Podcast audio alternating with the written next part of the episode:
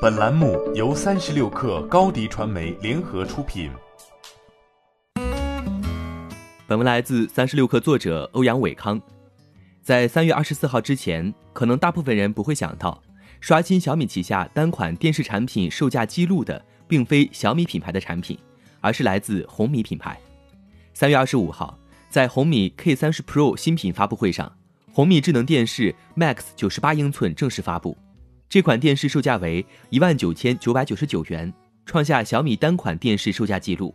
在红米电视 Max 发布之前，小米目前在售的电视产品中，售价最高的是同为九千九百九十九元的小米电视五 Pro 七十五英寸和小米壁画电视七十五英寸。在发布会上，小米集团中国区总裁、红米品牌总经理卢伟冰照例晒出了市面上其他九十八英寸电视的售价对比图。红米电视 Max 的价格比同类产品低一大截。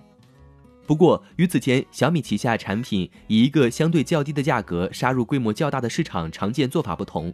红米电视 Max 此次进入的巨屏电视细分市场规模并不大。根据家电市场研究机构中怡康提供的数据显示，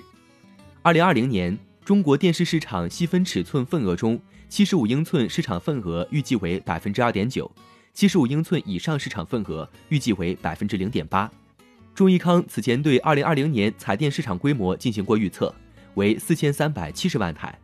该数据发布于疫情前，未考虑疫情影响。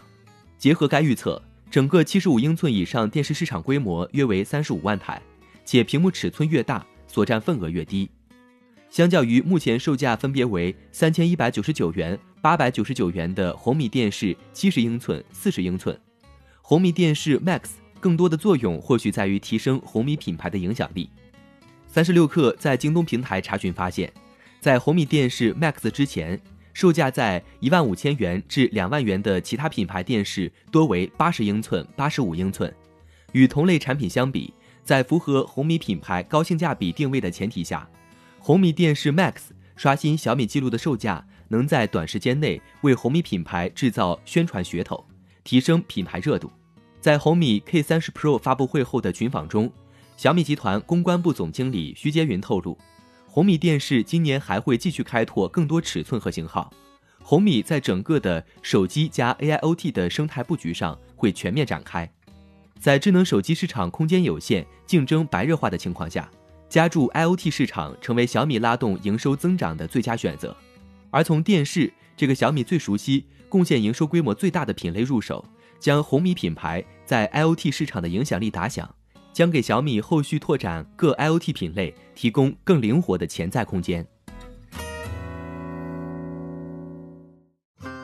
欢迎添加小小客微信 xs 三六 kr，加入三十六氪粉丝群。